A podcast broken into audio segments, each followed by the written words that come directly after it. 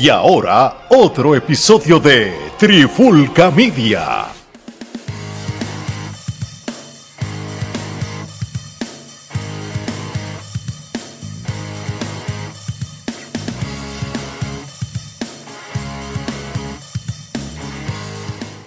Oye, oye, Alex Omar y Geraldo de Trifulca Media y bienvenido a un nuevo episodio de la Trifulca Wrestling Podcast y en este episodio de hoy vamos a estar hablando de lo sucedido en el evento de WWE SummerSlam, la edición del 2023, allá que fue directo allá desde Detroit, con alrededor de casi 60 mil espectadores, en donde dieron un tremendo espectáculo.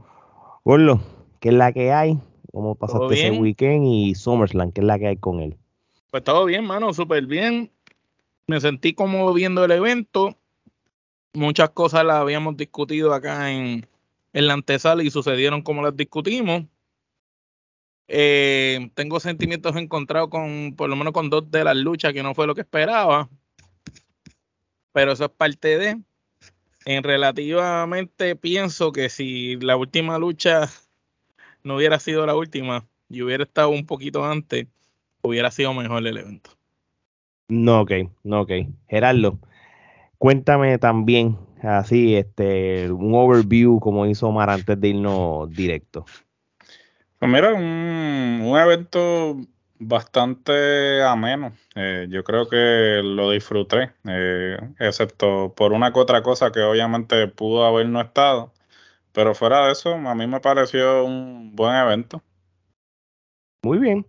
Mira, yo te voy a decir la verdad. Este, yo no tenía muchas expectativas. A mí me gustó mucho, me lo disfruté. Y, por lo menos con el grupo de personas que lo estaba viendo, este, se, ve, se ve el interés de lucha por lucha, así como todos, que lo vamos a discutir. Hay unas luchas que fueron una basura, pero fueron más las buenas luchas que las luchas malas. So, creo que me atrevo a decir que es uno de los mejores SummerSlam en los últimos cinco años, por lo menos. Y digo cinco, porque tirarme más para atrás, 10, 15, pues todavía no llega. Que peleó con Cena? Yo no me acuerdo cuál año fue. Fue un SummerSlam, ¿verdad? Mm, puede ser, sí, así Puede ser, de esos 2002 o 3, perdóname, 13 no, 2017, 2018, por ahí. Me parece que fue un SummerSlam, creo yo. So, pero en, en, general fue un buen SummerSlam y podemos empezar con la, con la primera lucha, la, la, la, que abrió, que fue la de Logan Paul contra Ricochet y abrió porque Logan Paul tenía que luchar para coger un jet rápido con la misma ropa de luchar y arrancar a ver a su hermano. Hay que dársela que a pesar de la prisa que tenía para ir a ver a su hermano, dio una buena lucha y no, no hizo una porquería. No, no, no, no. no, no. Ese tipo es un profesional en todo el sentido de la palabra. De verdad que sí. Eh, y, y, y, es, y yo, y, y, créeme, con la pelea del hermano o no, viendo cómo estaba esta cartelera, tenía sentido que empezara porque tú quieres tener ese tipo de luchas al principio. Como que no pegaba ni para la segunda, la tercera, no te pegaba para empezar. So que realmente, este, fue, a mí me gustó mucho la, la, la lucha, ¿tú entiendes? Nada es perfecto, este, porque, vamos a ser realistas, Logan Paul es tremendo atleta, creo que tiene unos fundamentos de lucha libre que hay luchadores en, el, mundo entero que llevan 15 o 20 años y no llega a la habilidad que tiene este hombre en menos años de experiencia. tiene unos talentos natos en, sus habilidades como deportista. Y tiene una habilidad nata en vender el personaje de Rudo con el carisma y los gestos. Claro. Ahora, cuando lo vimos en el ring, con otro señor luchador, pues aquí se nota que el paso de la lucha lo llevó el señor Ricochet. Ah, eso es que yo iba. Aquí se nota que Ricochet es el veterano. Y aquí se nota que Ricochet tuvo que bajarle dos rayitas a su estilo para correr con este hombre y no hacerlo lucir mal. Porque Ricochet tenía la habilidad de, de poderlo hacer lucir mal en ese tipo de lucha y sin embargo lo hizo lucir muy bien. E, e, y hay que darse a Logan Paul porque venderle las, movidas a Ricochet cuando Ricochet le hizo las movidas, eh, lo que hace Sammy Guevara, que es de allá arriba de la escuela, se me olvida el, nombre de esa movida, como una voltereta así completa. eso, al 650. Ese, ese, eso está brutal. y la manera como este chamaco se lo vendió, se lo vendió a otro nivel, ¿me entiendes? Y, y, eso también dice que lo que tú siempre has dicho, que Logan Paul es un estudioso, el tipo se echa para atrás y averigua y estudia y, y aprende lo que tiene que hacer. Y aunque no tiene, como Alex mencionó al principio, quizás esa experiencia que tienen otros luchadores de trayectoria, cuando sube, coge las cosas en serio y luce bien. Claro, claro, por eso es que hay que entender que había ciertos spots que Ricochet hizo con él que se notaba que, que todavía Logan Paul no sabía dominarlos bien, eso se entiende. Tú sabes, pero hello, Logan Paul, si, si Logan Paul ya lo pusieron a luchar con Roman Reigns, que yo creo que esa fue, para mí esa fue la verdadera presión. Y con Rollins fue. Sí, ¿qué, qué, qué más de él podemos esperar bastante? Gerardo, ¿qué opinión tienes sobre esta lucha?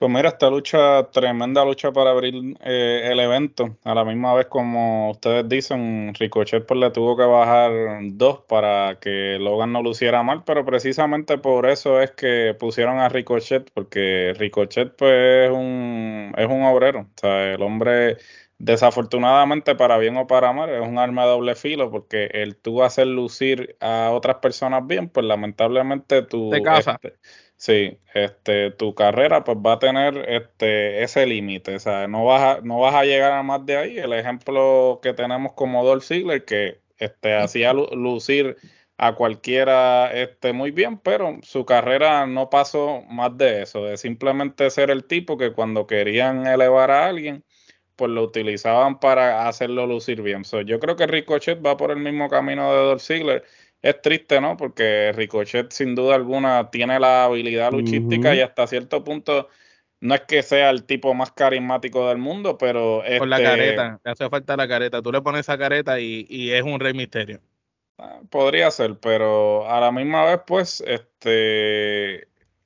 Ricochet es triste, es triste, porque yo entiendo que, que, él podría, aunque sea, pues tener una buena corrida con el Intercontinental o algo así, pero sabemos que ese no va a ser el caso. Y más aún, este, como se está dando la dinámica con ese campeonato. Así que realmente, pues, eh, Ricochet va a ser un obrero, siempre va a estar ahí para poner a otro arriba y hacerlo lucir bien.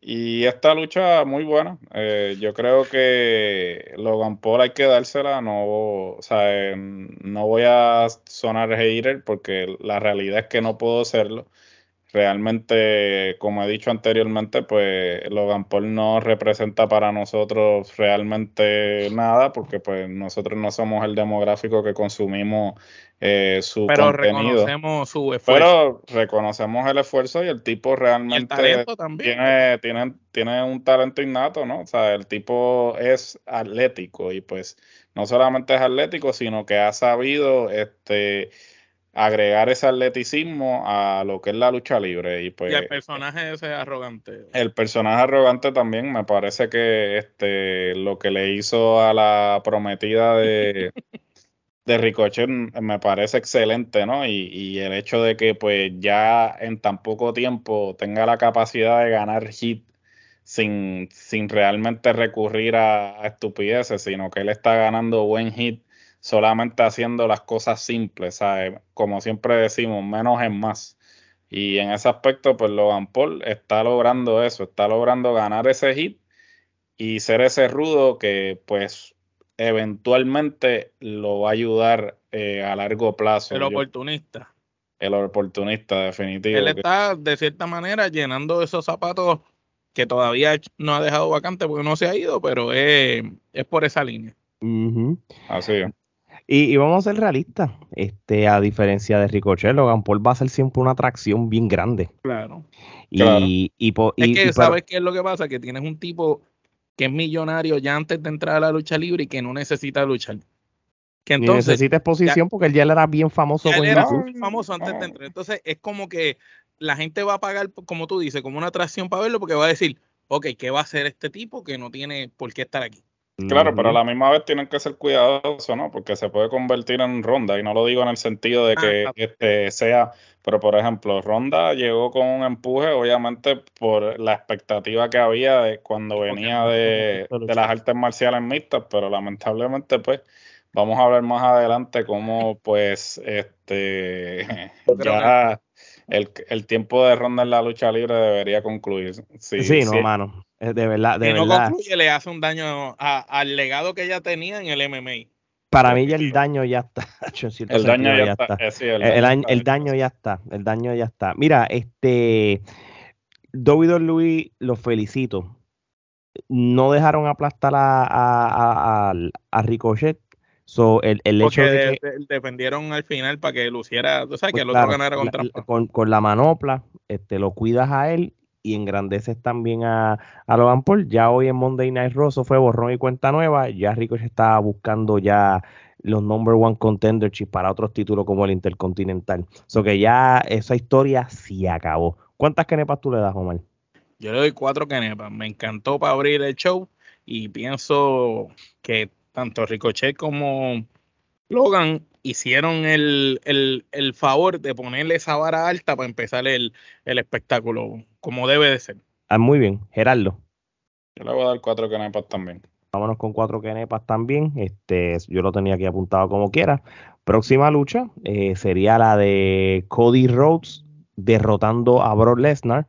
Algo que se sabía que iba a ocurrir. Solamente queríamos ver de qué manera se iba a acabar.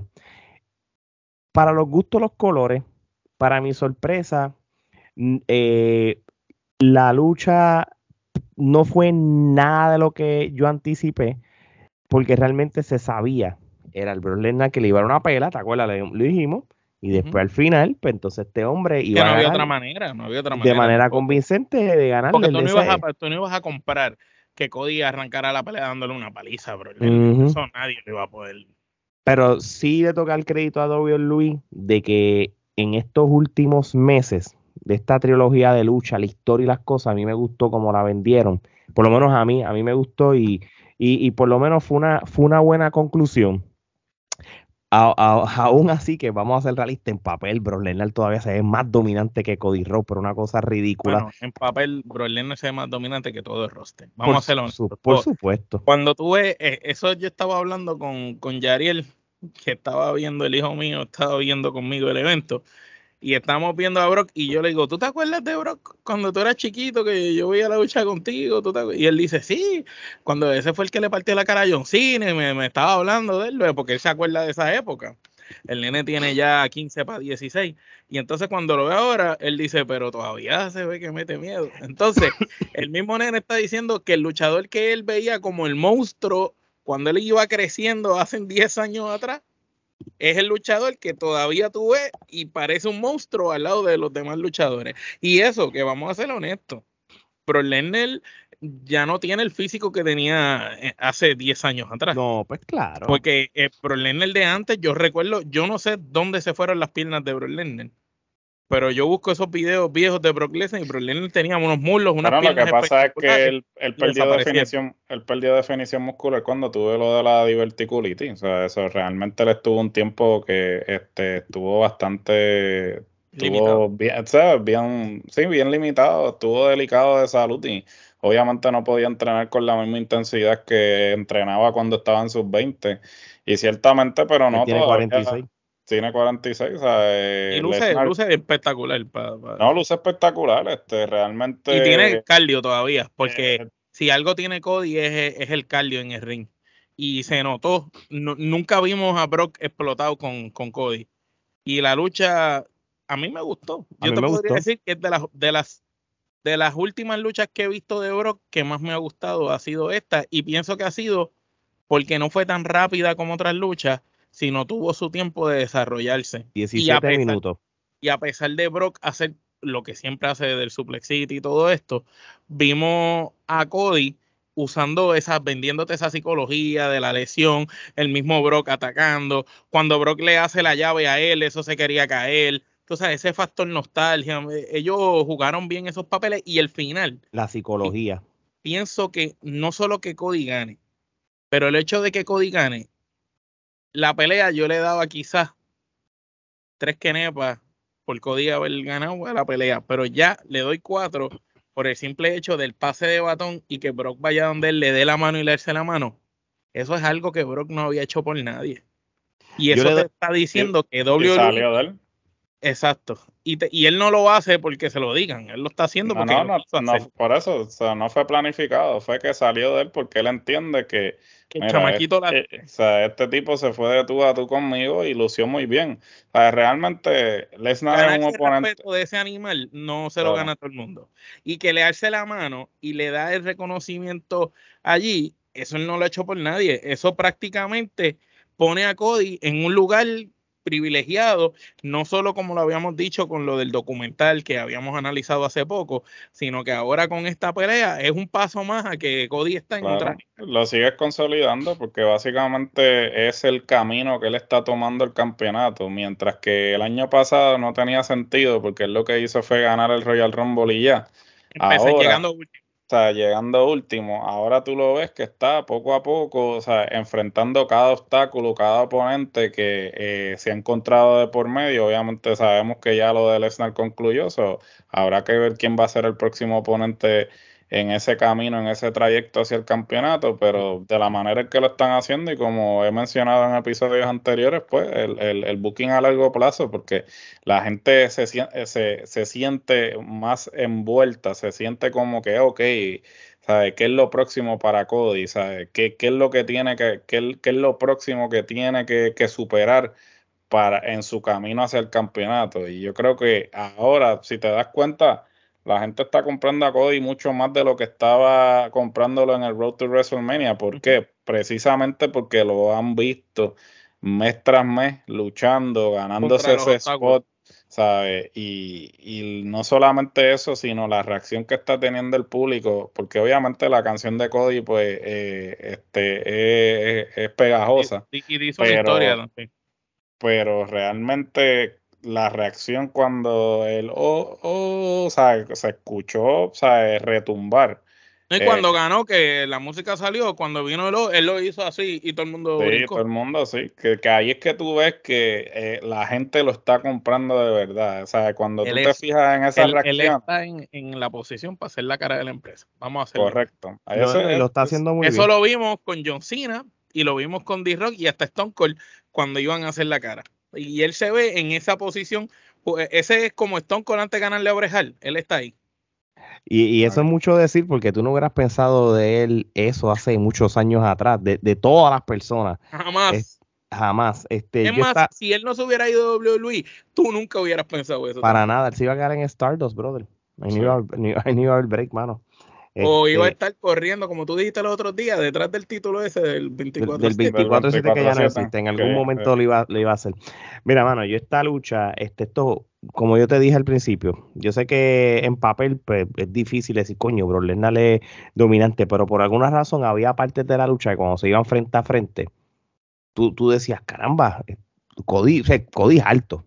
Sí, no, y, y Cody no es ningún pendejo, tú sabes. de, momento frente a frente, si yo cuando yo veía el face-off entre Lesnar y, y Seth Rollins, eh, Cody se veía mucho más fuerte para hacerle el face. No, no, es Cena, porque Cena estaba bien cangre.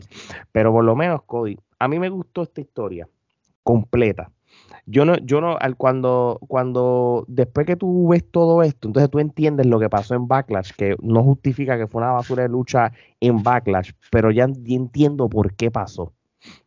Entiende, cuando tú ves todo. una razón de ser. Sí, la psicología de esta lucha fue lo más que me gustó. Esa parte de que, de que Belesna le está dando una paliza afuera, subía al ring, como que, y le decía, te, como que quédate en el piso, no te levantes, y él se levantaba, esa, esa parte de, la psicología del ring es algo que, se ha perdido mucho y ellos, y, esto fue un, como si fuera una lucha clásica. Todos esos elementos, para mí, de verdad, para mí, esta lucha para mí fue de cinco kenepas. Y es porque hay una combinación de psicología y todo. Aunque se sabía lo que, iba para, lo que iba a pasar, cuál iba a ser el resultado, yo lo que quería era que me convencieran cómo tú ibas a ganar y de qué manera tú me ibas a vender la historia. Y estoy de acuerdo contigo. El hecho de que Brock Lesnar, porque Brock Lesnar lo de alzarle la mano, eso no estaba en el libreto. Ah, es, que, es que aunque estuviera, él es un tipo que él no va a hacer eso si no, si no lo siente hacer. Y, y, y, y, eso demuestra que Brock Lesnar dijo, yo estoy satisfecho como quedó esta lucha y como tú la trabajaste, ¿entiendes? Y, que fue sabe también que reconoce su rol a estas alturas en la empresa, que eso da mucho que decir Eso dice que Brock dentro de su, de su mente ya él sabe, a estas alturas yo estoy para crear momentos y ayudar a otros que vienen subiendo.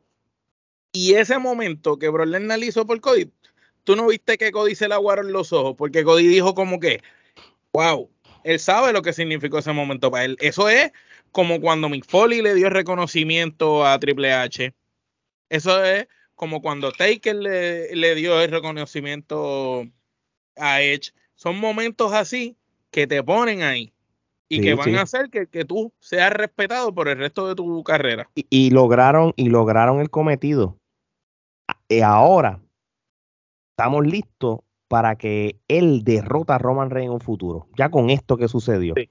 Obviamente vamos a matar el tiempo en los próximos meses, como hablamos en, el, en la antesala. Pero pues vamos a ver qué pasa. Gerardo, ¿alguna otra este, opinión y tus quenepas sobre esta lucha?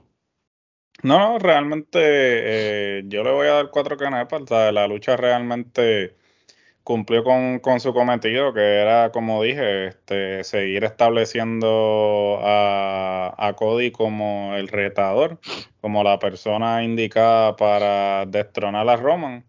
Y pues realmente, ¿quién mejor que Brock Lesnar para realmente darle esa credibilidad para, o sea, si, si Lesnar le está dando el espaldarazo, si le está diciendo, ah, o sea, me derrotaste, pues el próximo en el camino es Roman, definitivamente. Bueno, obviamente, no ahora, pero Sí, sí, vamos a ver cómo matamos. Hay que matar el tiempo en los próximos, en los próximos meses, tanto para Roman como para eso. Es más, de, de Roman yo no lo veo. Va a salir en SmackDown ahora, pero después se va a coger, porque mientras más tú le tiras el chicle a él, pues más, menos historia Exacto. le tienes que envolver para hacerlo, ¿entiendes? correcto. Este, el próximo fue, el- la próxima lucha fue el, el- Battle Royal de Slim Jim de, de 25 hombres. Duró como 12 minutos y el Lo ganador. único bueno fue el resultado, pero el Battle Royale fue una lo, mierda. que lo que pasa es, Pero mierda. mira lo que pasa con este Battle Royal. Si tú no tienes un significado de por qué tú estás haciendo este Battle Royal, pues entonces, de- ¿qué, qué sentido tiene un Battle Royal? Ni, un- ni una copa, ni un trofeo, ni un number one contendership. De hecho, eh, eh, eh, le regalaban un Erling Jim Bueno, sí, ser la cara de Slim Jim parece, porque eso fue lo que yo creo que sucedió. Es lo único que pasó. Era el No. de quedó como que, ok. Sí. Sí, re- eso fue un reguero, realmente. Eso fue un reguero y, y para mí fue una falta de respeto para Austin Theory, de que entonces ya sabemos que él como campeón de US no significa nada para la WWE, porque el tipo estaba ahí siendo el campeón, en mano mínimo. Aunque es number one contendership para, para que el que ganara peleara con Austin Theory. Y entonces yo creo que era la mejor manera de que el Knight, el, el- el luchador más fácil de cogerle un campeonato y elevar a LA Knight era contra Austin Theory en Payback, por ejemplo, para que por lo menos la gente se quede tranquilo, porque ¿sabes qué? La WWE necesita hacer lo que se hacía antes. No le vas a dar un campeonato duro rápido, dale los pequeños. Tiene que empezar Dale, en Dale, el- él yo, yo, yo dije, estábamos hablando la- en el, de cuando estábamos viendo el evento, pues yo creo que no dicen nada, pero voy a pensar que esto es por el number one contest y de momento Austin Theory luchando y no olvídense de eso. Porque realmente, alguien como LA Knight, tú le das un campeonato como ese y lo va a elevar. Y puedes crear buenas historias, porque ya con Theory lo mataste. Ya, ya tú mataste a Theory hace rato. Lo y, lo, y lo estaban corriendo bien, pero ¡pa! lo, lo mataste. Tú sabes, y, y nada, mano, ¿qué te puedo decir? Esto era una, era lo, lo, lo, obvio, lo dijimos, esto era una, un evento, esto fue una lucha para LA Knight. Lo mismo que pasó con, con, con Bobby en el Battle Royale de WrestleMania. Gerardo, no sé si tienes algo adicional para esto, para decir las quenepas, porque se sabe que era para LA Knight. No, definitivo, yo creo que estuvo de más a la misma vez la posición que estuvo en la cartelera, me parece que fue la equivocada. Yo pienso que esto, esto debía haber estado o al principio.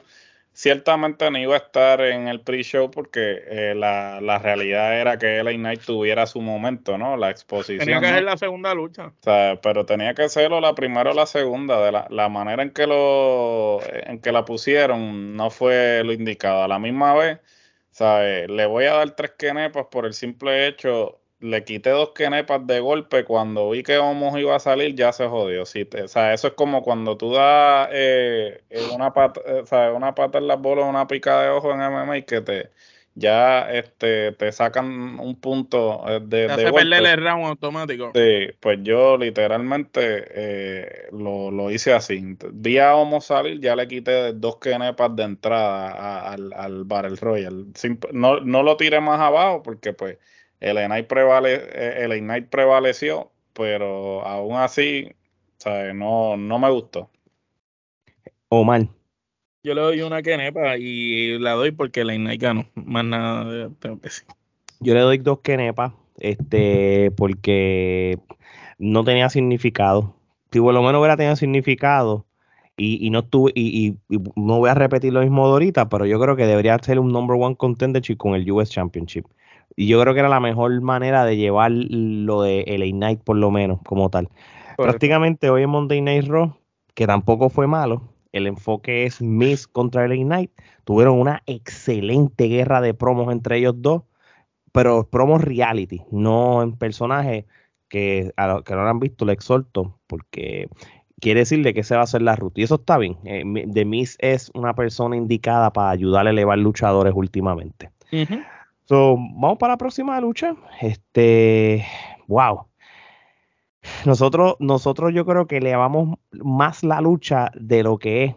Esto fue una basura. Esto fue una falta de respeto al MMA. Esto no había, aquí no había, aquí no, aquí no había formalidad. Yo creo que hasta el árbitro estaba confundido. Aquí, esto fue un arroz con jueyes. Era lo, mano, esto le restó tanto a estas mujeres, más de lo que yo pensaba. a las dos. A las dos a las dos, porque primero que las dos no estaban perdidas. yo no sé, era lo que tú opinas de esta lucha. de este, de esto, de lo que hay así. fue un desastre. Yo creo que fue una pérdida de tiempo. Eh, me parece que lo que hizo fue reafirmar lo que llevamos diciendo ya este como 10 reseñas atrás que ya Ronda debería ya irse a su casa. Eh, lo que está haciendo es el, el ridículo estorbar, eh, porque ciertamente cada día demuestra eh, cuán verde está. No solamente esto, sino que se supone que esta lucha era para precisamente tapar sus eh, faltas y hacerla lucir, pero todo lo contrario. Yo creo que esta lucha lo que hizo. Lució como si nunca hubiera tenido una pelea de MMA. Sí, o sea, lo que ¿Tuviste la guerra de los puñitos de las dos? No, sí, fue, fue o sea, eso? no, no, fue, fue fatal, fue fatal y entonces realmente como, como dijo Alex, no había una estructura, ¿sabes? Eh, si, si, por, si tan siquiera, por ejemplo, cuando hicieron el lo del boxeo alguna vez, que se me olvida el, ¿cómo? se me olvida el nombre del, de lo que... No, no, no, pero el, el segmento como tal. Como, eh, como el Brawl for All. For All, ese era el nombre. Sí, este. El Bird for All tenía, te decía al principio de cada pelea, mira, esto es lo que, en, esto es lo que hay, pa, pa, pa, se gana así, bla, bla, bla. O sea, si ellas hubieran hecho eso al principio y hubiesen puesto como que, ok, son eh, estipulación de artes marciales mixtas, esto es lo que va a pasar. Este, o tan solo las aulas, pero no había nada. Ganas con punto esto, pero tirándose patas ahí cuadrándose. O sea, realmente yo, esto fue una quenepa podría, fue una pérdida de tiempo.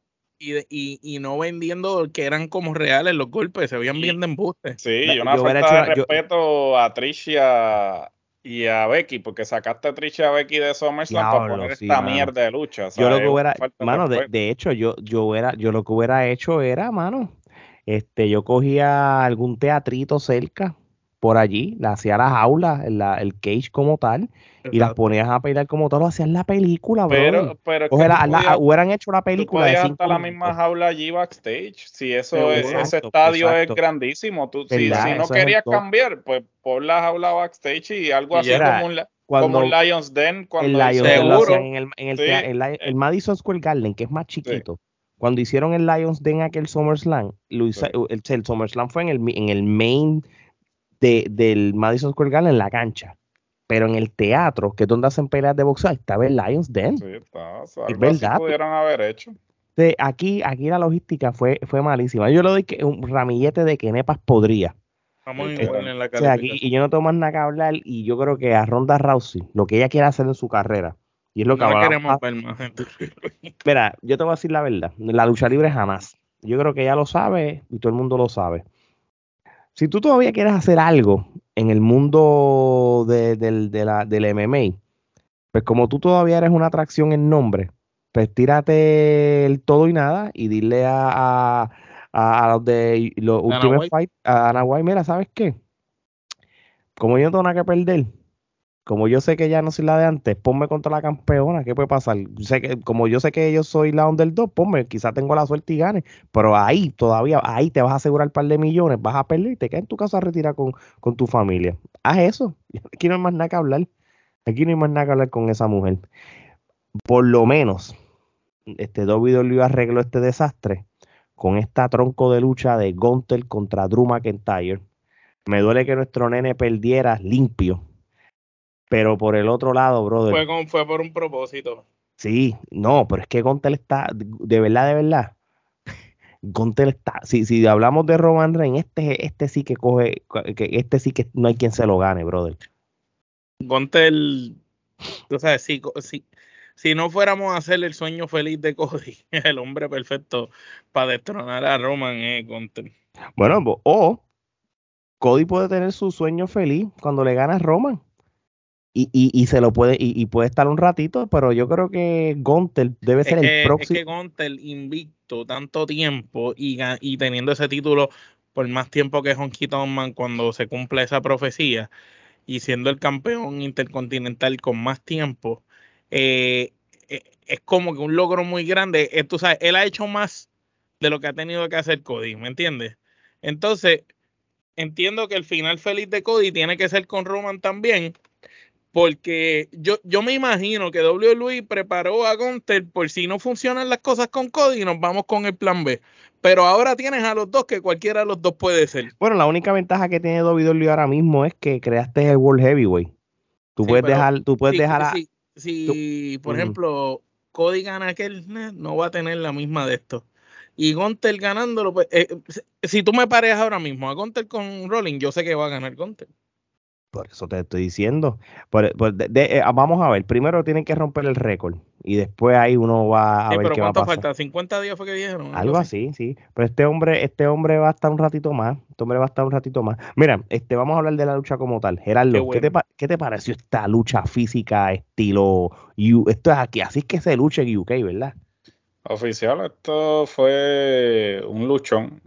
Yo creo que lo que están haciendo con Gunter eh, es lo mejor que pueden hacer, no solamente en cuanto a su carrera, sino en cuanto a la credibilidad que está ganando el campeonato, el campeonato intercontinental. Y obviamente voy a sonar como disco rayado, pero esto es algo que inclusive, inclusive hicimos un episodio dedicado a cómo el campeonato intercontinental no se le ha dado la importancia que solía tener, ¿no? Porque el campeonato intercontinental en, al- en, en algunas Era el instancias segundo más fue importante. correcto, en algunas instancias era el trampolín para eh, luego retar por el campeonato mundial o Y el que los mejores este, talentos de la los empresa mejores tuvieron. talentos.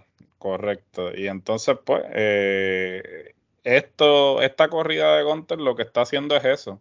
Nuevamente devolviéndole esa credibilidad a ese campeonato que tanto merece. Y no solamente eso, sino que Gunter se está consolidando de manera que cuando llegue su momento, la gente lo va a comprar no solamente como el rudo que obviamente están trabajándolo para que sea, porque para que tú veas una gran diferencia entre lo que es ser un tipo talentoso y tú realmente eh, tra- el, que el público te compre a hacer un homo de la vida que te lo están tratando de meter por ojo, boca y nariz la no gente no lo quiere.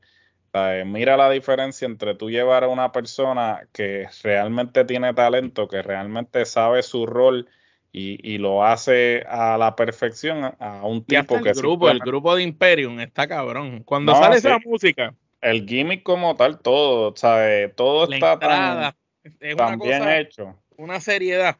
Sí, que de verdad que da gusto, da gusto. Y, esto fue un ramillete que nepa, o sea, de verdad que no hay duda alguna. Sí, mano. Está brutal de que, de que, de que ellos dos, aunque en WrestleMania estaba Sheamus, pero vuelven a darte una buena lucha estos dos. Es una cosa increíble. Sí, yo, le, yo también lo tengo como ramillete que nepa, porque es que realmente. Eh, primero, aunque haya perdido McIntyre, no le resta, porque perdiste con Gunter. O sea, ahora mismo. Y perdiste fajado porque Gunter se tuvo que joder para ganarle. No fue ahora, mismo, ahora mismo, mañana, tú pones a Drew McIntyre contra Seth Rollins y le gana a Seth Rollins el campeonato, se lo creo igual porque no le resta. Porque el, ahora mismo el campeonato intercontinental para mí vale más que el World Heavyweight de Seth, de Rollins. Por, para, pues, eso es lo que te quiero decir. Pero esto fue una lucha. Físicamente se dieron duro este, eh, Gunter, ahora que, que, este, que está en una mejor condición física, hace unos movimientos tan brutales, se puede tirar de la tercera cuerda como, como, como, como si fuera un, un cruiserweight, de, de verdad, de verdad, este, tremenda lucha física, una de las mejores luchas físicas que yo he visto en años. Mire, y le doy crédito a Ria contra Charlotte en WrestleMania, que se dieron física, que fue física, igual que el triple 3 de ellos, pero esta estuvo genial.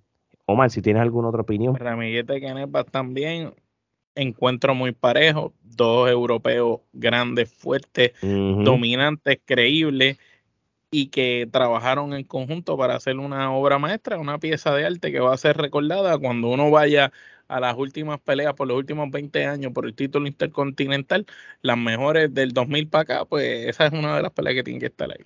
Así mismo es. Vamos para la próxima lucha, este, y es la lucha de Seth freaking Rollins contra Finn Balor por el World Heavyweight Champion de la WWE en cual Seth Rollins lo derrota en menos de 19 minutos. Omar, empiezo contigo. Cuéntame, este, estos dos dieron el, dieron el delivery que, que, tú esperabas.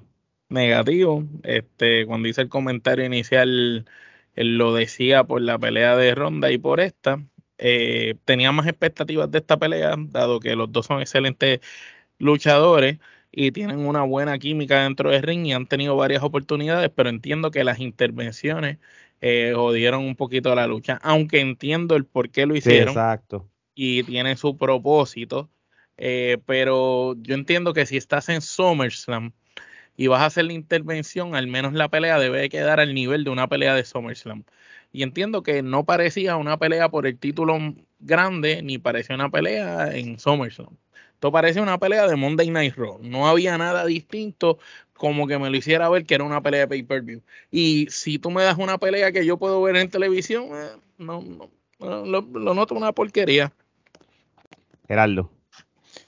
Mira, eh, yo creo que esto lo habíamos hablado en las predicciones eh, y lo hemos hablado en otras luchas, ¿no? Este, siempre es bien difícil tú superar una primera lucha que fue tan buena como la que ellos tuvieron eh, hace siete años atrás.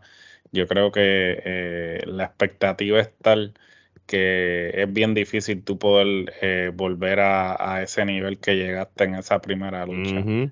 Tomando eso en consideración, yo pensaba que pues ambos iban a tener un mejor desempeño del que tuvieron. Y cuando digo mejor desempeño no me refiero a que la lucha haya sido mala, sino que como dice Omar, esto no era una lucha realmente de pay-per-view, esta era una lucha que la pudiste haber visto en un rol, la pudiste haber visto En, un programa semanal, No era una, no sé. No era algo especial. Claro, no se sentía como que las implicaciones eran, y para colmo de males, sí, las intervenciones estuvieron bien de más. Me parece que está un poquito forzado eh, la cuestión de que quieren ya crear este la fricción del Judgment. La, la fricción del Judgment Day. Me parece que, no era ni necesario. Yo pienso que te ve como, como tú dices a veces, como que lo traen por los pelos ahí. Sí, lo, sí, lo traen por los pelos. Eh, yo creo que, o sea, ahí y hasta los talentos no se ven a gusto con lo que están haciendo. Ellos mismos se veían como que no querían estar en ese rol. Sí, no, ellos no querían estar en el rol y, ciertamente eh, que esto es algo que obviamente leí que, que, está corriendo por ahí hasta cierto punto, pues no sé cuán cierto sea, pero obviamente hay unos cuantos talentos que están disgustados por la dirección que están tomando sus este, personajes y en este caso en particular eh, ellos pues se estaban quejando de que pues todo está girando en torno al Bloodline y pues el resto de los luchadores están en el limbo y hasta cierto punto esto que está pasando con el Judgment Day yo creo que, que demuestra eso, que responde a eso, al hecho de que ellos están tan enfocados en lo que están haciendo con el Bloodline que el resto del talento está como que, ok, vamos a ver, vamos a ver, tiramos mierda a la pared a ver si se pega, ¿tú me entiendes?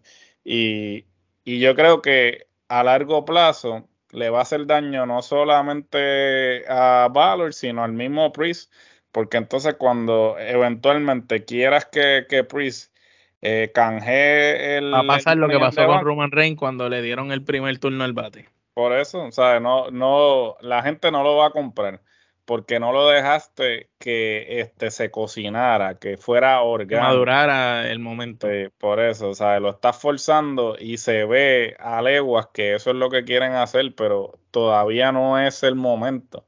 O sea, deja que, que el Judgment Day continúe como. Incluso hubieras dejado que Valor ganara a la cabrona Correa. Por eso, o sea, que, era lo que yo pensaba que iba a suceder, dado que obviamente ahí está la historia, o sea, era la historia de él vengarse porque el otro lo, lo jodió. Y tenía dos peleas encima de él. Por eso, o sea, eso, no sé, no sé realmente si la decisión que tomaron es para eventualmente, eh, porque a mí me parece que, que Valor por lo menos debería tener una corrida y, y actualmente... Pero este tipo de resultados me da a mí entender que no se la van a dar. El, el, fin valor de Judgment Day jamás va a ser el fin valor que nosotros nos acostumbraron a ver en los últimos cinco años. Es más, el, el, el Judgment Day él no se beneficia del Judgment Day. Aquí los únicos que se benefician son los otros tres. Bueno, y que técnicamente será la intención eh, eh, después de todo, ¿sabes? Porque ya Valor estaba establecido. la idea era que ellos al estar con Valor en el grupo, pues este, se montaran en, la guaguita y pues eventualmente eh, despegaran, despegaran, ganaran esa credibilidad, aunque Ria realmente no necesitaba mucho porque ella estaba estaba bien sola. Ria lo que necesitaba era limpiarse de, la, de lo pasado y el Judgment Day le ayudó a, a darle ese giro ese baño, ese baño de agua tibia y La, consolidó más como ruda. Yo, digamos que Judgment Day ha ayudado a que su eh, personaje de ruda se, se desarrolle aún más de lo que. Pero ciertamente los más beneficiados de la facción han sido Dominic y Damien Priest. Claro, sí. Por eso te estoy diciendo. ¿Cuántas kenepas tú le das, Gerardo? Yo, yo le voy a dar tres kenepas. ¿O mal? Dos. Yo le doy tres kenepas también, eh, porque ellos luchísticamente no dieron una mala lucha como tal. Porque no, no fue mala. Pues, no, no, claro, lo que, lo que me refiero es que no es que dieron menos. Ellos, ellos, ellos cumplen y ellos, e, ellos aún en una mala lucha te van, te, se, te dan, ellos saben su rol, ¿entiendes? Pero, pero no, jamás van a ser cuatro o cinco kenepas como, como, como en el pasado.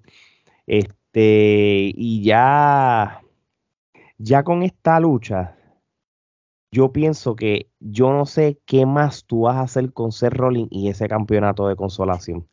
Porque realmente, mano, ¿quién, quién, quién ahora? Tú no lo vas a poner contra Cody. O sea, tú, no tú vas a tener que ponerlo con, con, con o, o, o, sigues insistiendo con el Josh Day, que es lo que yo estoy viendo todavía en Monday Night Raw, ¿verdad? Porque yo creo que le nos van a, yo creo que nos van a dar otra revancha de Finn Balor, ya tú verás. O, o ya bueno, ojalá y ahí sea que se lo den a ahí, sí, o, o que entonces ya para Payback, que entonces pues vamos a canjear el, el morning de Yo te digo la verdad, si Rolling vuelve y le gana a Finn Balor, ahí me jodiste a Finn Balor completamente, tú sabes. Claro. Sí, le, le, tiraste siete sacos de cemento. Por eso, yo pienso de que este es un momento para que el mes que viene le den el campeonato, inclusive el mismo Damien Priest canjeándolo, pasa algo diferente para ese se campeonato. Lo a Valor un tiempito y después se lo quite el mismo Damien. Sí, sí, sí. vamos a ver en qué, en qué queda eh, todo esto. Próxima lucha, el Triple Threat eh, de la, por el campeonato de la WWE femenino, en cual Bianca Belair derrota a Asuka y a Charlotte Flair. Y rápido que la derrota, Io Sky cachín el Morning the Bank. Lo mejor de la lucha. y, de, y gana por primera lo dijiste Lo dijimos aquí en Trifulca Media. Y, y, y, y, pusimos la evidencia en las redes sociales porque vi a par de gente roncando de que, que, que, que, las pegan en las cosas y le digo, wey, wey, wey, espérate. No, no, aquí, aquí Ale lo dijo exactamente como sucedió.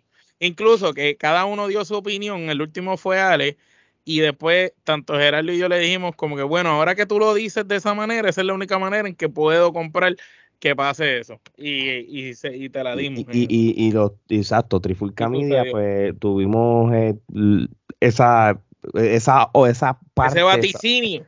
sí. Mano, ¿qué te puedo decir? Yo me creí, por alguna razón, yo me, a menos que haya sido de verdad, yo me, cuando Bianca Belair cae, se da con el rodillazo con, con, con, con, eso, y yo la vi llorando, yo, yo, yo, yo lo sufrí también porque pensé que fue verdad.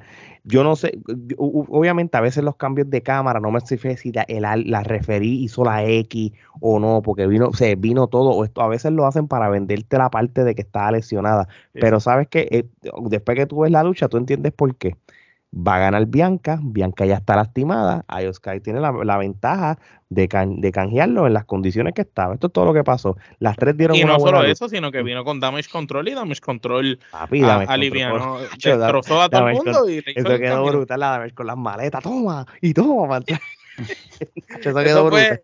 se vieron rudas. Papi, y se vieron dominantes. Entonces, es, es gracioso porque aunque todo el mundo ama a Io Sky, ella llega como que todo el mundo aclamándola, ¡eh, qué bueno! Pero bien ruda, bien mala, haciendo de y, y, y, me gusta. Me recordó cuando Stone Cold entraba, que, la, que se supone que era rudo y le, y le caía encima. Todo el, mundo, todo el mundo lo aplaudía. Sí. Todo el mundo aplaudiéndolo y él como que sacándole el dedo a la gente, como que se supone que tú me odies, cabrón. Ahora, con eso dicho, WWE hizo un excelente trabajo como una historia de un año termina de SummerSlam a SummerSlam. Esto quedó brutal. Y, realmente no, no sé si abundar mucho en la lucha porque las tres dieron su buena lucha, las tres, tanto Charlotte como Asuka como Bianca. Pero aquí el enfoque es el cachín del Morning the Bank. Ese, ese fue, eh, ¿cómo se dice? El, el, centro, el foco de atención. Y, y, y, de verdad que me alegro que haya sucedido. Y porque ahora mismo pues creas una buena riña entre Bianca y Sky para y lo que, decíamos los otros días, otra cara distinta, que no es de las mismas. Oye, y Sky no es cualquiera, y ella ha sido campeona de NXT, cacho, ¿te acuerdas aquel este Cuando se tiró de, allá arriba? encima? No, esta mujer tiene, vamos a ser realistas, están quitando a Asuka y a Charlotte, ya todas estas mujeres habían, ya habían luchado bien en NXT. sí, ahora estamos viendo a toda esta gente en NXT luchando como si nada. esto no es nada extraño viendo a estas mujeres luchando, Bianca, ella, este, Raquel, toda esa generación. va, a ser bien interesante esta. La más verdecita de todas ellas era la, la Y todavía, mano. Gerardo, cuéntame, ¿qué opinas de todo este meollo? Pues mira, este, yo realmente, como tú bien dijiste, yo, o sea, cuando tú, cuando tú planteaste esa idea, pues dijimos, ah, mira, si lo pones así, realmente te la damos. Te la damos, pero yo genuinamente no quería que Asuka perdiera el campeonato, pero gracias a Dios la protegieron en el sentido de que a quien planchó fue a Bianca, no a Asuka, yo creo que lo hicieron con toda la intención. A la misma vez ver a Asuka y ahí o luchar sería un banquete luchístico que espero que eh, lo podamos ver. Eh, yo creo que hasta cierto punto también, pues, eh, Asuka, me imagino que aceptó ser la campeona de transición porque, pues, Asuka, ahí donde tú la ves, este, ya están sus cuarenta y pico, casi cincuenta, aunque no lo parece, obviamente, y es otra japonesa sacando la ah, cara. Claro, entonces ella pues le está le está como que pasando ese batón, aunque indirectamente, porque pues no la aplacharon a ella. Que cabe destacar que obviamente eh, la corrida que Io está teniendo, pues obviamente sabemos que es cortesía de Triple H, porque a Io no le estaban dando tanto énfasis eh, cuando... que vino a Puerto Rico. no, no, y no solamente eso, sino cuando ella inició eh, inicialmente entró al main roster, no le estaban dando la exposición que le dieron en NXT. Y, mira al punto que de la exposición que le están dando, que ya obviamente Kairi eh, va a regresar. Este, ya dicen que ya. Este, para noviembre, ya para noviembre se espera que regrese. mira, el, efecto ¿no? que, que, causa, que ella obviamente probablemente está viendo el push que le están dando ahí y dijo, ah, pues, ¿sabes? si a ella le están dando un push, pues yo regreso y puedo estar en ese, en ese sitial también. Y pues la lucha no fue mala, obviamente, o sea, Asuka, Bianca y Charlotte, eh, no había duda de que la lucha iba a ser buena. Y Era una combinación imposible de fallar.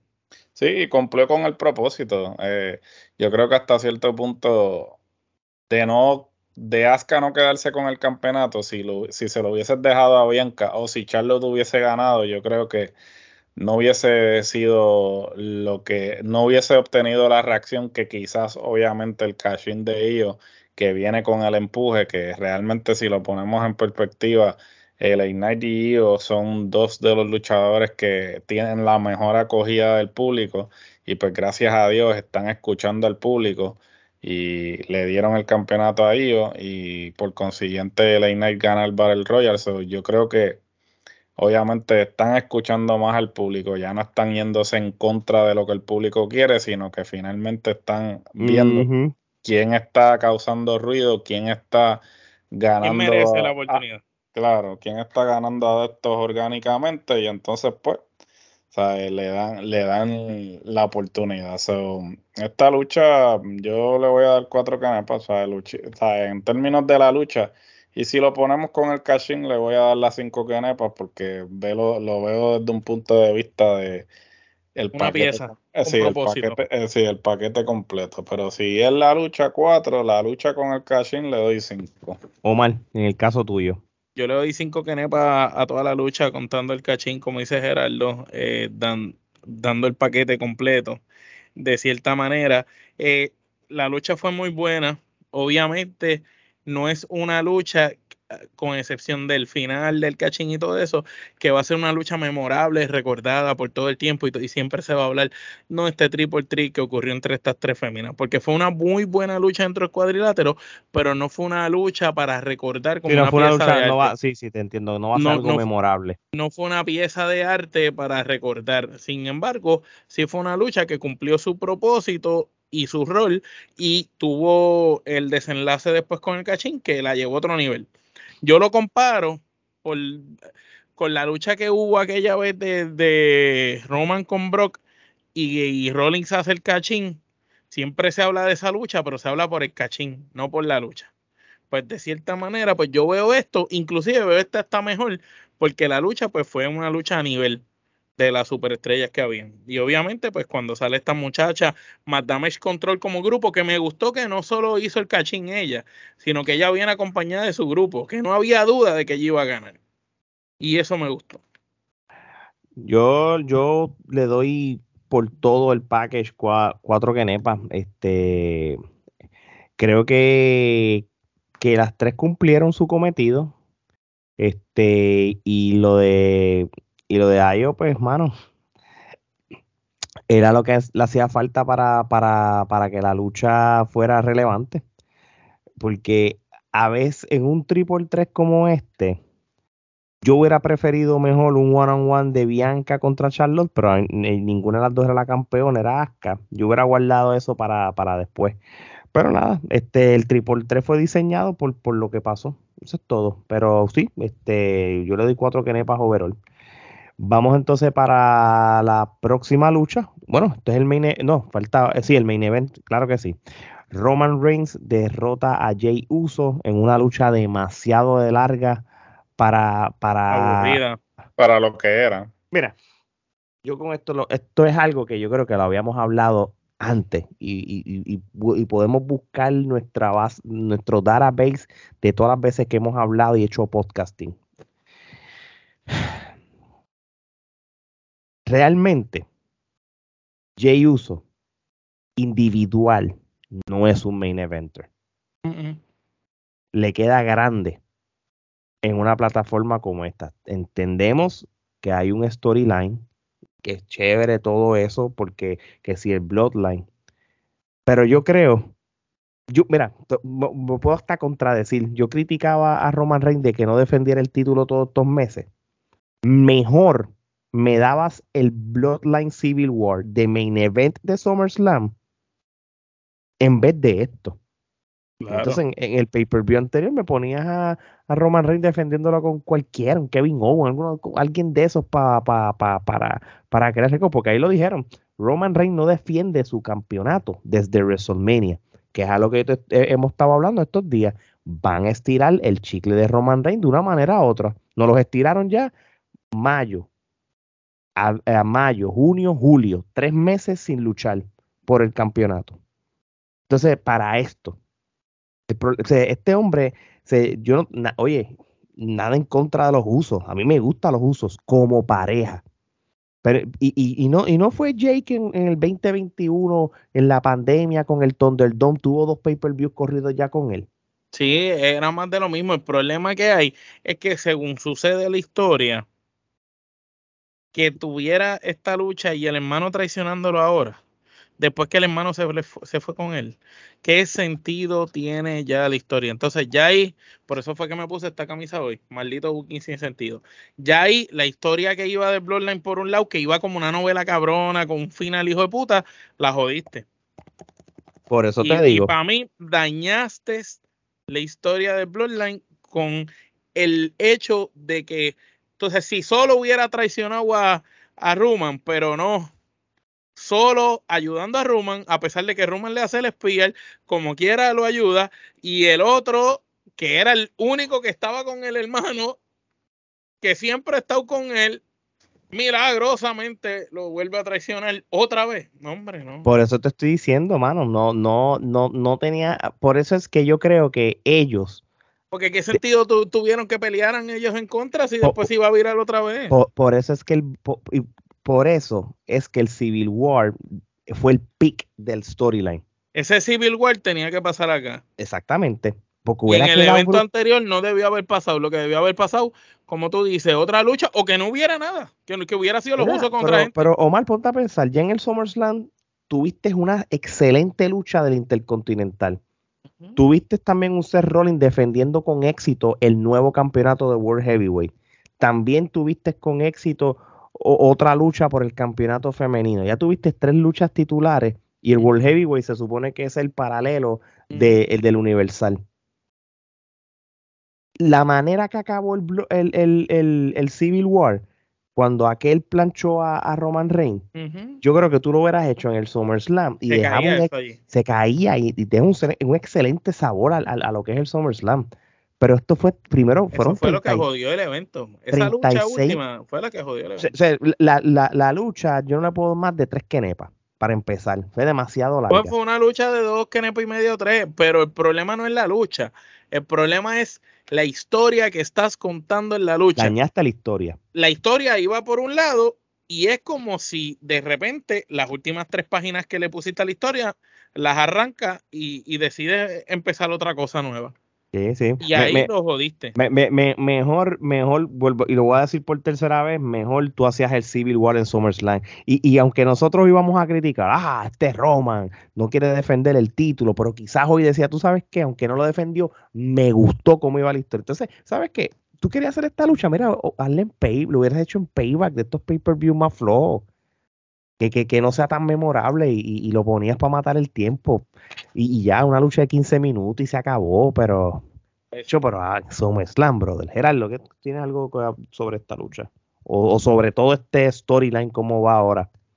Pues mira, realmente yo no sé cuál es la dirección que van a tomar luego de este resultado, porque como dijo Omar, anteriormente pues ya se habían establecido los bandos. Eh, obviamente solo se había quedado con Roman, Jimmy y Jay está, tenían su bando y eso era lo que justificaba. Y habían hasta peleado. Eh, sí, sí. No, una, dos veces, brother, en el 2021 corrido. Por eso, entonces, ¿cuál es la justificación que ellos van a utilizar para decir, ah, te traicioné? Si ya habían hecho pareja, si ya sabían, o sea, eh, de la noche a la mañana se levantó ese día encojonado y dijo, ah, pues mira, no, este lo voy a traicionar. Y, y, no, y, y, ellos son todavía los campeones en pareja, ¿verdad? No, no, no, eh, acuérdate que era eh, Sammy Kevin Owens. Sammy, Kevin Owens. Pero, pero no, te, no, te, culpo, no te culpo que. que, no, porque es que no vi a Sammy Kevin Owens defendiéndolo. Que, Correcto, desde que lo ganaron en WrestleMania no lo han defendido. No ha sido nada memorable. Desde la, de, la único memorable, después eso fue cuando ellos dos lucharon contra Sikoa y, y Roma, pero sabes que para, para ser justo, pues Kevin Owens está lesionado, por eso es que está la cosa como está ahora mismo con, con esos campeonatos. Pero de igual manera que cuando un campeón mundial está lesionado, tiene que dejar el título vacante, lo deberían haber dejado ellos. Pues claro, y, y más cuando ya ellos hicieron su WrestleMania Moment y ya, tú sabes, ellos pues, es más. Y ahora creo que Sammy se odió un codo también. Sí, chacho, usted se veía feo hoy cuando pasó eso, este, porque, porque Sami Zayn ya no necesita a Kevin Owen, él solo como individual. Ni Kevin a Sami, ellos nunca eh, se necesitan. Exacto, exacto. Pero vamos, vamos, eso ya sería otro tema para otro día, pero volviendo entonces a la novela de Bloodline, ¿qué, ¿qué ustedes creen que puede salvarla ahora? Yo no veo un final ahora. Bueno, no, porque ahora, ahora, ahora van a ser ellos tres contra, contra. ¿Qué sentido? Entonces el otro no puede buscar ayuda ni en Kevin ni en Sammy porque ellos están jodidos también. No, ahora, ahora, ahora, van a seguir saturando eso. Esto, esto es como la serie, esto es cuando tú tienes un montón de temporadas de una serie que no saben qué más se inventa, que nosotros tenemos el término sí este, estirando el chicle alert, ya se llama esto. Porque, ¿qué van a hacer? ¿Van a traer a Rakichi para tratarle de mantener la paz? Sí, no, de verdad que no, ya no saben. Hay otro hermano de ellos. A, no, no, escucha, hay otro hermano de ellos menor que está entrenando ya, que es el hermano menor de ellos, de Solo y de ellos. De los ah, yo lo vi los otros días. Ese es el que probablemente ahora lo debutan. Pero pues. Pero, aunque lo traigan más de lo mismo. Es que pero tú sabes, tú sabes quién va a arreglar eso. no. ¿No, sabe quién lo, ¿No sabe quién lo va a arreglar? No. pero no se, no se ríen, estoy hablando en serio. No sé. Tú ustedes saben, no se hagan. Ustedes saben que quién va a salir ahí para traer la paz. Omar, tú sabes, tú lo sabes en el fondo. Ahí está. Si tú lo sabes, ¿por qué te.? Nuestro amigo el Tajitan Warrior. Sale y dice: ustedes son mis primos, no peleen. Y le da a cada uno una patada y, se acabó. No, porque ellos van a decir, ¿quién eras tú? Who are you? Oh, yeah, el que te sentaba en en el picnic. Mira, este básicamente les va a llevar las camisas de, eh, para que se las pongan. yo, creo que Samoa Joe lo, lo aceptan primero. Pero estaría cabrón que llegue él y, todo el mundo, oh, ¿quién tú eres? Oh, ah, ese es el tío fulano, el que siempre está en la mesa de atrás, en los picnics, en los barbecues familiares, y de repente sale alguien que no es alguien del público y dice, oh, tú quieres ser parte del Bloodline, oh, el nuevo miembro del Bloodline, y eh, un X, alguien cualquiera, cabrón. Un tipo de random lo, aceptan antes que, que al hombre, pero ese es el hombre que va a traer la paz pues, pues, pues, pues, ahora, pues, este, tenemos que, tenemos que esperar ahora hasta el viernes de SmackDown para ver qué caramba van a, van a hacer con el storyline. Este, lo, lo, lo fácil es una lucha entre los hermanos. Yo creo que nunca se ha dado. Pero Eso es lo que yo creo que debe ir ahora. Y es, un, es un lucha, una lucha capela para pay-per-views pequeños como Payback, porque es el payback de, de la cosa. Y ese pay-per-view definitivamente Roman Reigns no va a luchar. Ese va a ser el mes de, descanso. A largo plazo, en la historia de Bloodline, que es lo más que podemos esperar. Que Rakichi aparezca, Roman le falte el respeto y le dé una pelea a Rakichi y provoque la ira de D-Rock y aparezca D-Rock. Bueno, lo otro es que yo estaba leyendo también, como, como Gerardo también a veces menciona, que si es cierto no lo sabemos, pero se estaba ya contemplando el hecho que iban a parar ya lo del Tribal Chief, entonces pues iban a otra vez a, a, hacerle Roman Reigns, aunque sea de manera ruda, lo del Big Dog y eso, porque por eso mismo, porque ya hasta qué punto lo del Bloodline... el Tribal Chief, si nunca peleaste con el miembro más destacado de tu familia, no eres un Tribal Chief, ¿me entiendes? Ah, de acuerdo contigo, la única manera que esto sucede es aprovecha ahora WWE, que están en huelga los actores, Entonces, pues Es, la, realidad. Yo creo que hasta cierto punto, inclusive, no solamente que están en huelga, sino que D-Rock no tiene ningún proyecto eh, que tenga que promocionar. Y si lo fuese a promocionar, tampoco es como que puede promocionarlo. Deberían capitalizar y, traer a D-Rock, porque ¿qué, ¿qué, miembro más Y la mejor manera de traerlo es con Rakichi. Que traigan a Rakichi, Roman Reigns le falta el respeto bien cabrón, y venga D-Rock y se encojones. No, o, o, o, o, queremos irnos bien deep con el, con el árbol genealógico del, del Bloodline, de, de ellos, de, de los Samuaros. Vamos a ser realistas. Ya no fuimos tú- deep. No, no te acuerdas, no te- ya. además de, Él está ahí al lado de, de casi del papá. en, en el, no fue en el año 2021 cuando le dieron el coso este, no fueron los AFA. Claro, sí, a, a Face y Cajon, sí. Pues van a tener, va- váyanse deep, empiecen a hacer los storylines con los AFA, con la, o sea, no necesariamente tienen que ir al estadio, sino segmentos fuera. Haga- cabrón esos segmentos fuera de la lo- familia. Él llegando a donde ellos y ellos todos tratándolo y él humillándolo. Ah, ustedes ya no son nadie. Yo soy el verdadero Tribal Chief.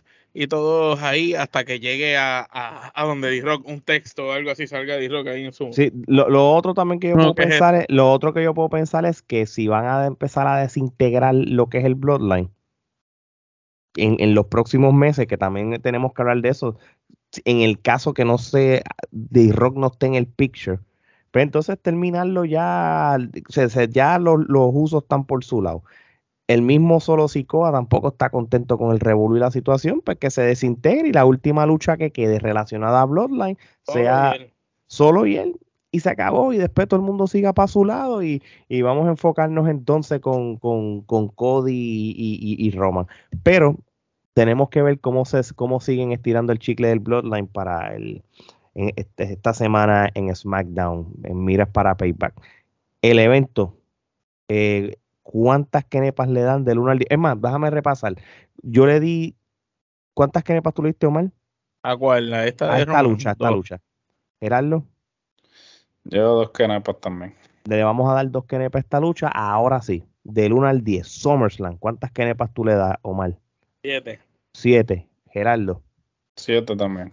yo le voy a dar 7 kenepas también. Este, el, el main event tiene tanto peso como las demás carteles. Esto cuando tú coges la- la- el examen de guía, hay unas Sí, partes que el el main event es- cuesta más es, que es los el demás. que te tiene que dejar como que, yo vuelvo y repito, el Blood, eh, si el Civil War hubiera sido ahora, No, Papi, yo me atreví a darle casi las nueve porque el peso es grande.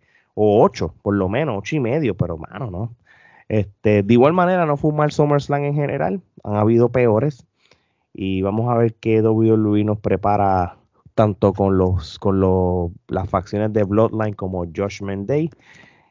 Quiero darle las gracias a todo el mundo que sigue sintonizando y escuchando la Trifulca, tanto en el formato de YouTube, en nuestro canal cuando se suscriben, también en su plataforma de podcast favorito.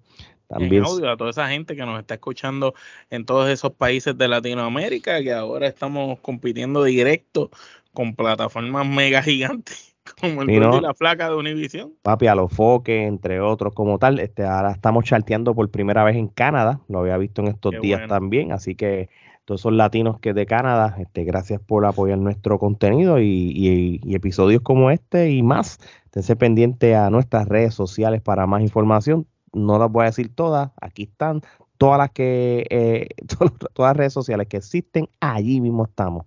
Así que de parte de Omar, Gerardo y Alex, esto es hasta la próxima.